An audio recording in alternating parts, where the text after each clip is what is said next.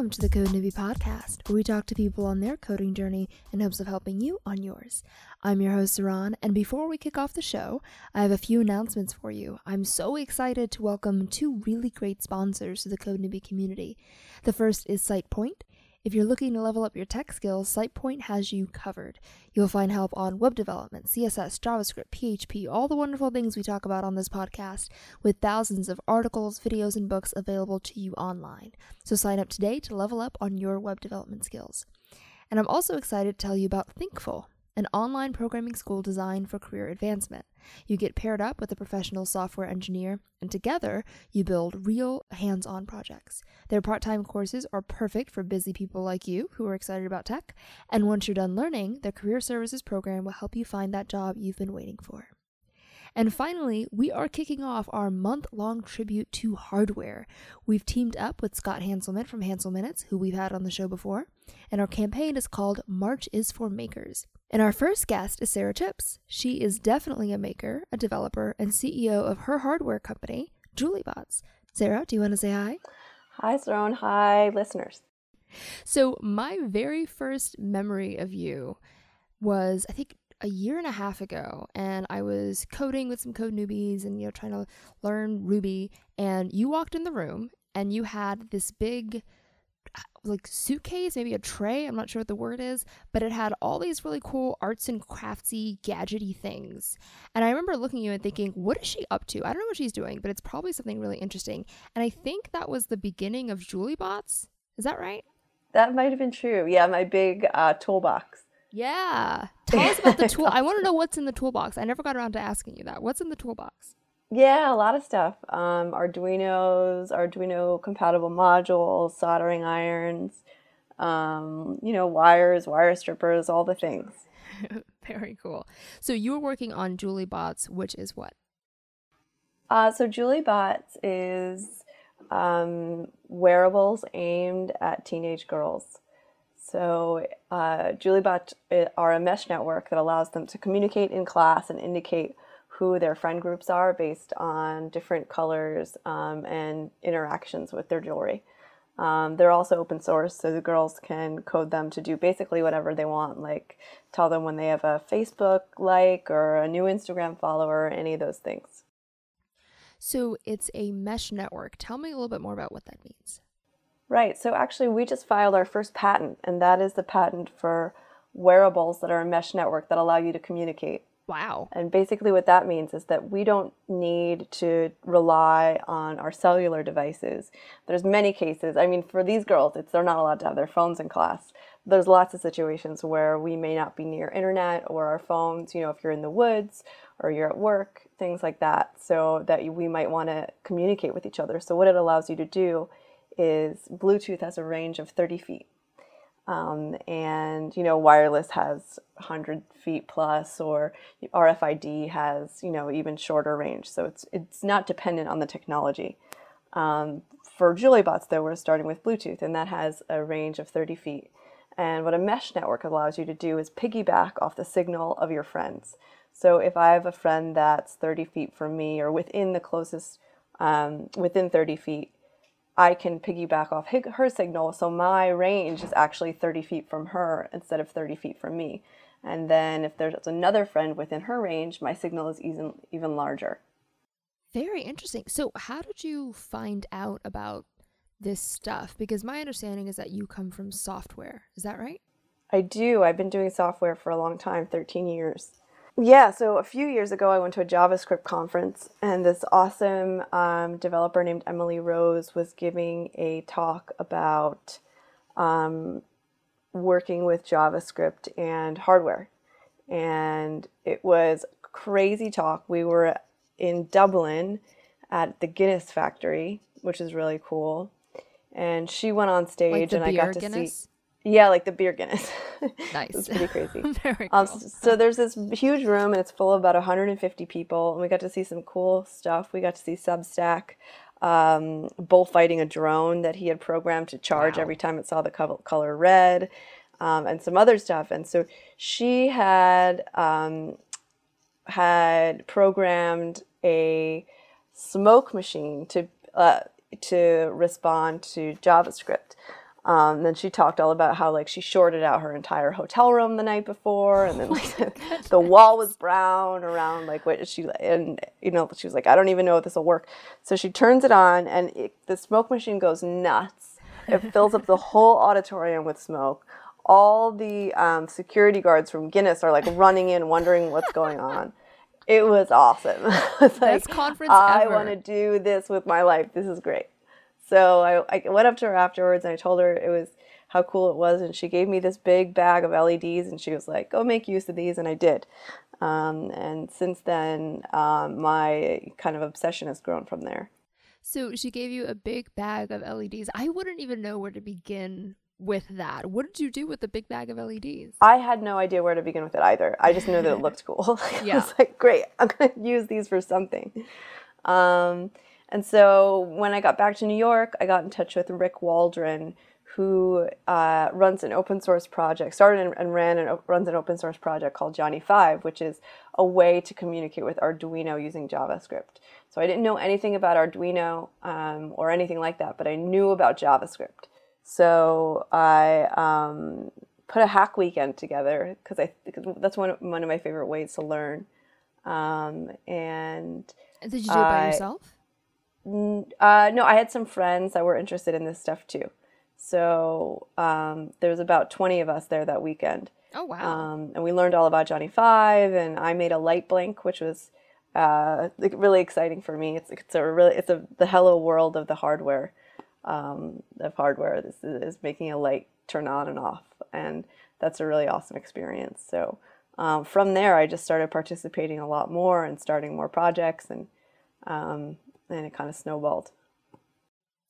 So, how did you get from software developer to I'm just going to do a hack weekend and, you know, kind of to see what this is all about to I'm going to actually become a hardware company and I'm going to go really, really full time in the hardware world? How did that transition happen?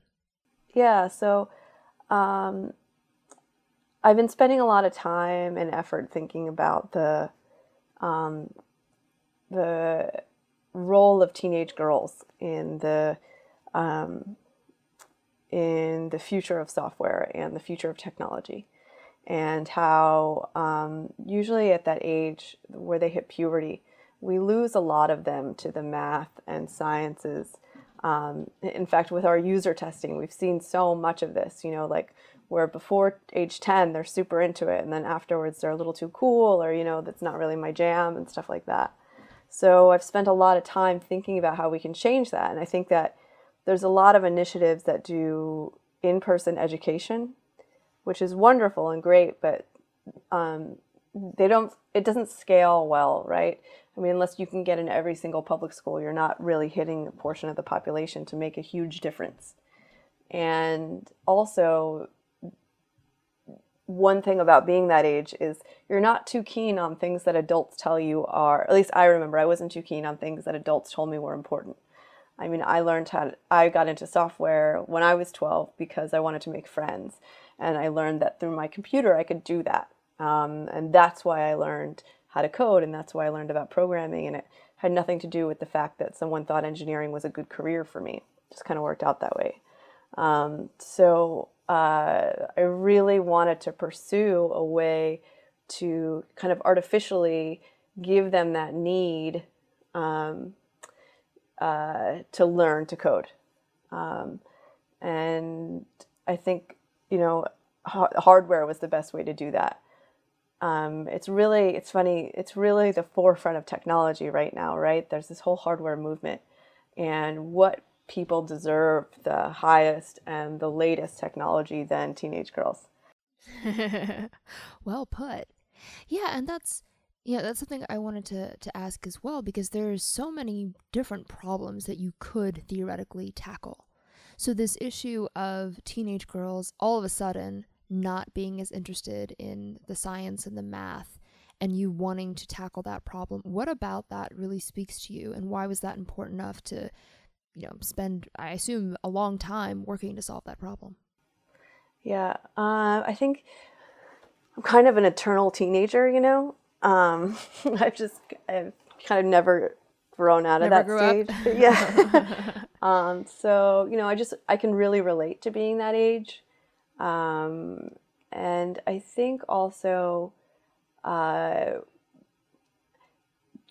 just one thing that was really startling to me. I kind of I didn't get socialized in the same way that my peers did. I was homeschooled up until about that age, up until high school. So when I joined my peers, a lot of their conceptions about these things were just shocking to me.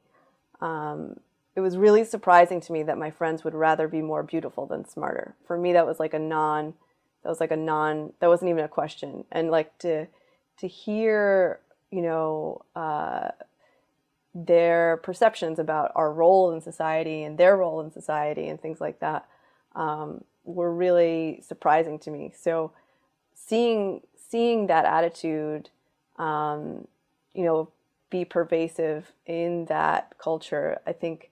Um, I think that girl. I think they really. I think they want it to change, right? I don't think they have any real desire. I think there's a real, especially with all the girls I've talked to now doing this. It's what I do the most is talk to teenage girls. It's really it's a fun part of my job but no part of them wants things to continue in that direction. They just don't have the tools. Um, and so uh, I think that you know, sorry, that was a really long way to answer your no, long-winded way to answer your question, but um, I think the reason why they resonate so much with me is um, just because the impact that that had on me when I was that age. Um, and this is an awesome career. Yeah, I, I completely hear you on the whole. It's more important to be beautiful than smart. That's just such a ridiculous concept. So anyone who's doing anything to fight that, I fully support. so yeah, I, I, I, appreciate your work in that. Yeah, I think you know something that's really interesting. We've been we're working on making a video. Something about hardware companies that's interesting is proving traction is really difficult because you know you can't do anything in six to eight weeks like you can with software. It takes a year plus. Um, so we're working on a video to kind of educate people about Jewelbots.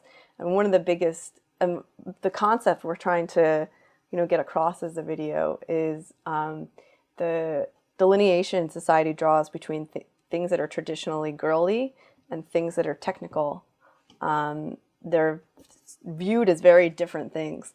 Um, and I think if we can if we can change that, if people can think of things that are traditionally girly as things that are super technical. I mean, like even you look at people's. I know a wonderful woman. Her name is Kara, and she's a mother and she's a recent mother and she's super passionate about being a mother. She's home a lot with her son and I got to stay with her last time I was in San Francisco and it was great seeing how much she cared. And so what she's doing to make motherhood better is she's engineering a solution um, to make breastfeeding much more painless. Breastfeeding, I've learned all about it. It turns out it's like the, the most annoying thing trying to breastfeed anywhere but home and um, trying to use a breast pump is like crazy. So her response to that, and so like here's something that's traditionally pretty girly, being a mother and being passionate about being a mother, and she's responding to it with herself and two other Stanford grads. They're engineering a better solution. Um, so it would be great if we could just kind of think of those things being hand in hand. So when I'm thinking about Jewelbots and something that's very targeted towards teenage girls and and introducing them to technology, how do you make sure that that introduction is a permanent change, right? So once they're, you know, I, I, don't know what age range you're going, you know, going for, but if they're 17 and they're maybe not so much into Jewelbots, how do they keep that spirit of being interested in technology and hardware? I think that's a great question. I think that um, I think we don't know yet, right? I don't. Um, I think we're trying to make an impact at the middle school, early high school range uh, in the hopes that it will pique their interest and to continue to be something that they want to do. Um, I think we'll see, right? I think only time can tell if that's something that is enough to permanently impact them and the way they view their futures. Um, but I think there's a lot to be done with the messaging um, that we do as a society around things that are technical and engineering and stereotypes and different things like that. Um, but yeah, I think I think that's a I think that's a wonderful question that we as a society don't really have an answer for yet. Yeah, and something that I've noticed is um, Little Bits, for example, I think they do a really great job of having educational uh, content on their website too, of saying, you know, now you have these little bits gadgets and you're putting them together. Here's a little bit more about how it actually works you know? And so yeah. i i just i love the idea of companies like yours having you know a solid product that you can buy and play with and then having a behind the scenes and educational component that tells you a little bit more about how it actually works.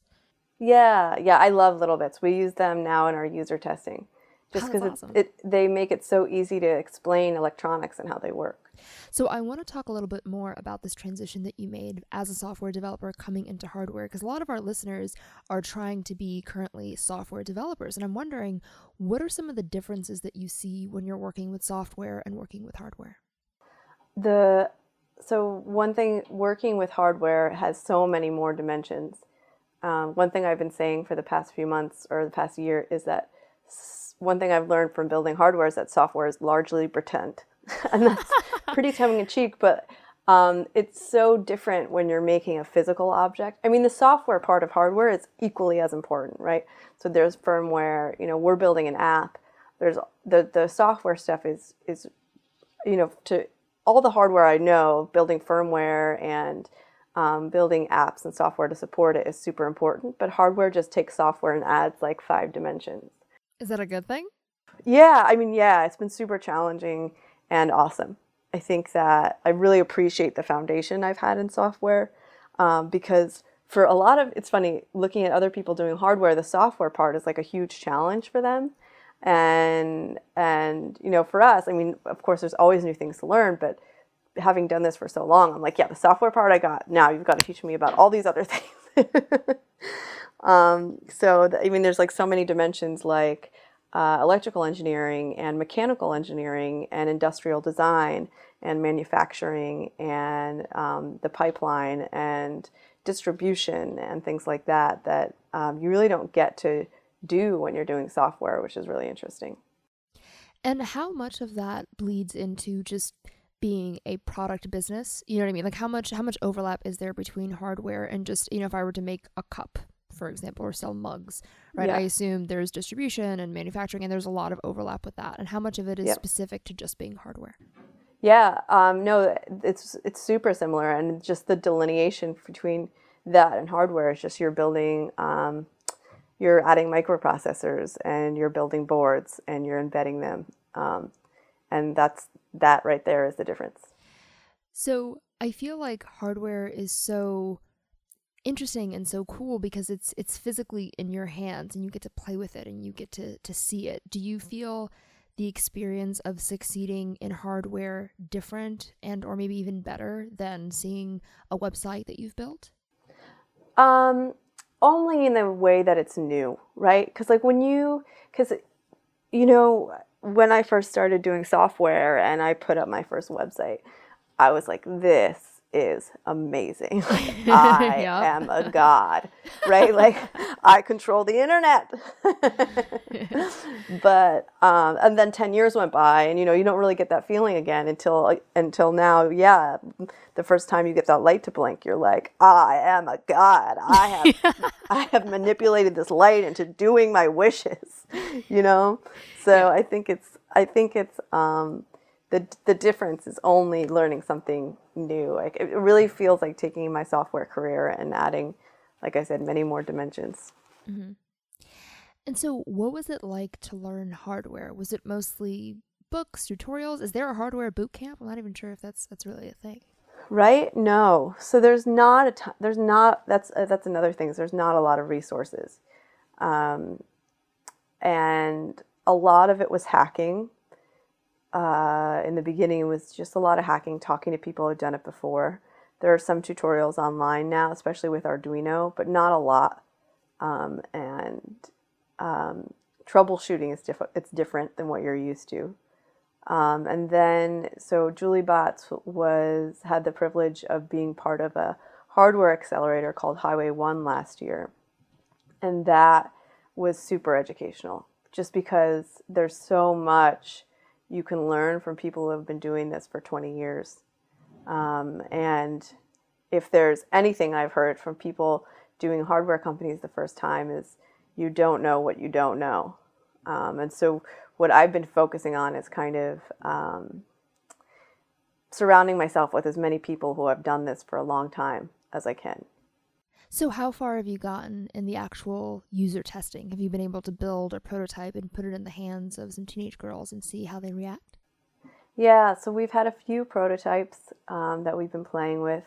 Our final, uh, by the end of March, we should have 10 of our final product, prototype. Um, and by final, I mean the for manufacturing, the one we're going to manufacture this year. So that's exciting. That's very um, exciting. And then by May, we're aiming to have our first 100 and get those in the hands of users. Very cool. So when yeah. you're actually building and putting it in their hands and getting to see how they react to it, what's been the most surprising thing that you've learned? Well, actually, like from the beginning, our theory, our uh, hypothesis with Jewelbots and the functionality is totally different than where we are now.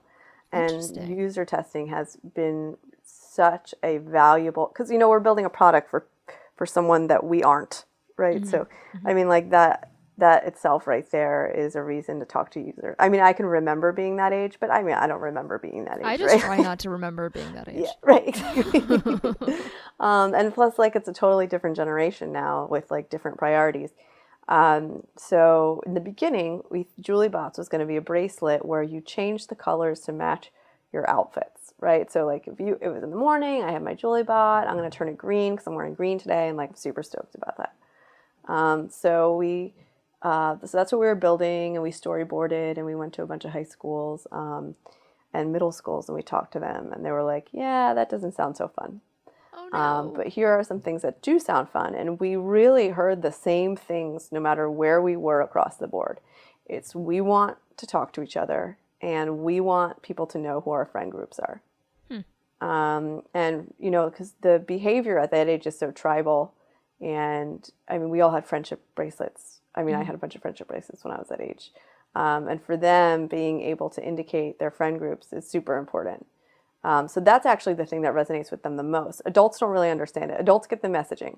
Adults do not understand why girls care about the, um, you know, the friendship yeah. thing. But it's yeah. super important to them. That's what that's what they're the most excited about every time we talk to them.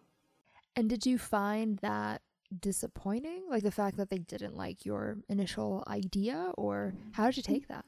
Not, no, no, because I mean, like, no, because I, I, don't know, you know, like, I don't know that group. We want to make something for them, right? Um, so the most important thing, the ability to be able to hear what they really want, I think is the most important thing. Awesome. So next, I wanted to move on to some rapid fire fill in the blanks. Are you ready? Yes.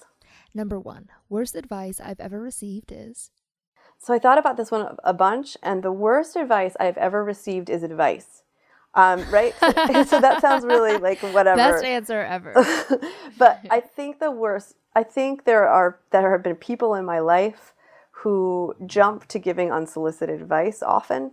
Oh, um, and I've yes. been guilty. We're all guilty of this. Mm-hmm. Um, Do it all the time. Yeah, exactly. I try to be sensitive about it. But uh, really, in those scenarios, you know, I've found them to be personally discouraging, right? So when someone looks at you and then their immediate reaction is advice, you know, like, oh, you're, you're seeing something you don't think is great, and now you're telling me how to fix it. And I didn't really ask you, nor did, you know. Um, I think um, I'm pretty good. yeah, exactly. um, so, yeah, that, that was, it's definitely been my experience that when people, you know, jump in with unsolicited advice, um, it could be discouraging. So I think that's kind of where I landed with that question. Number two, my first hardware app was about. Oh, you uh, you changed it. I did so, change it. okay, so my first hardware app was I made a light that changed color based on your um, the sentiment analysis of your tweets. So um, whoa. Um, yeah. complicated. Is it as complicated as it sounds? Uh, it wasn't that bad. So I found a Python library that does sentiment analysis, and I kind of stole it and translated it into JavaScript or like JSON rather. Um, and then I um, just uh, used a Spark device um, that has uh, that uses um, that has Wi-Fi. So it's a, it's a microprocessor with uh, Wi-Fi and um, just parse tweets as you tweeted them. Yeah, um, so Scott and I have decided we're gonna do a little video of us trying to make a light turn on and off as our little Hello World experiment. It'll awesome. be my first time doing anything with hardware, so I'm totally ready to make a fool of myself. It's gonna be great. Yeah, no, it's awesome. You won't. It'll be it'll be awesome. okay. Number three. One thing I wish I knew when I first started to code is um, how little everyone else knows. Right. I think oh, that was such a good one. Yeah, I feel like that was the biggest thing I was always afraid to ask questions if I didn't know something. Uh, and I feel like maturity in software is like being, you know, because like everyone's always talking about, I think I realized I had reached a point of maturity when people would just throw acronyms in conversations and I was able to be like, okay, I don't know what that is. I've never heard of it. What is that? Right? Because like before that, I was so afraid, like, oh, I should know that this is probably something super popular. They're going to think I'm an idiot. You know, like, this is probably, I'm going to ask this question. They're going to be like, do you really not know what HFBT is, and I'm gonna be like, no, you know. Um, and now I'm like the first person to be like, yeah, I don't know what you're talking about. Can you back up and talk about this thing for a couple minutes? Good for you. Um, and that would have been so great earlier on if I was able to do that. So, how did you make that transition from being afraid to ask questions and being the first person to ask questions? I think it was confidence in what I know is really what did it, right? So, like, I got to a point where I was like, I know this stuff. You know, I'm I pay attention to the things that are being built and to the community. And so I got really confident in um, being able to defend myself. Like if someone was like, wow, you don't know what that is, I was really, I was able to say, no, I don't. Period. And that's right. It. Yeah. yeah. Um, and before that, I was just so afraid that of being new and showing that I was, you know, not experienced that I, I wasn't able to do that. So, next, let's move on to some shout outs. Do you have a couple for us? Yeah. So, uh, I find one thing I love to promote the hell out of is Johnny Five and NodeBots and NodesBots meetups.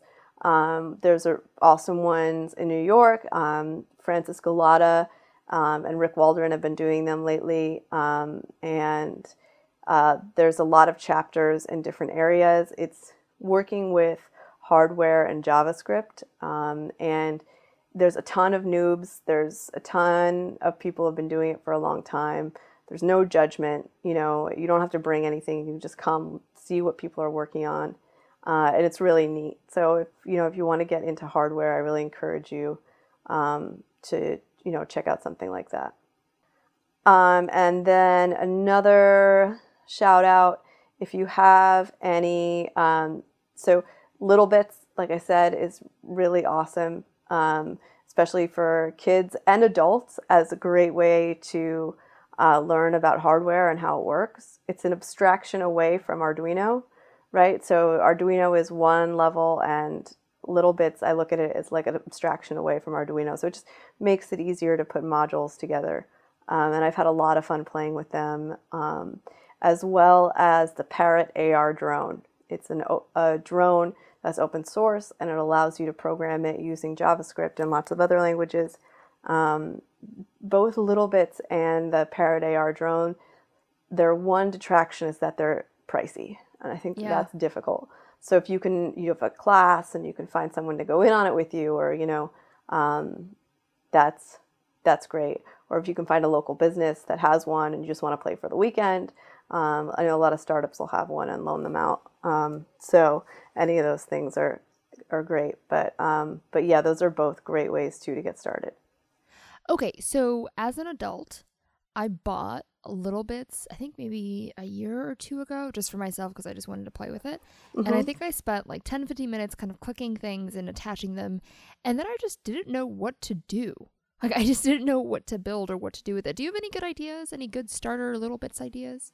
That's a great question. So I think little little bits are more designed as like toys. Like the original kits are more designed as toys than anything else, right? So yeah. and that's been my experience. Is like there really isn't anything to build with them. One thing that they are doing now is they're building kits that you can build stuff with that has like more practical value. Like they have a musical kit where you can make lots of different instruments. They yeah, have a home automation kit. So I think with the original little bits, it's really hard to figure out something, but with the kits, it's a bit mm. easier. Okay. So I have to go out and get some more kits. Got it. Yeah. That's what I was saying. So I have a couple shout outs of my own. The first is actually a blog series that you did, Sara, and I'm kind of glad you didn't pick it as your shout out. I was hoping that you wouldn't. Um, but it's called So You Want to Build a Hardware Company and You're a Software Engineer. And I love this series so much. I know you're not done with it. I think I saw three out of the six parts. Yeah, yeah. Right?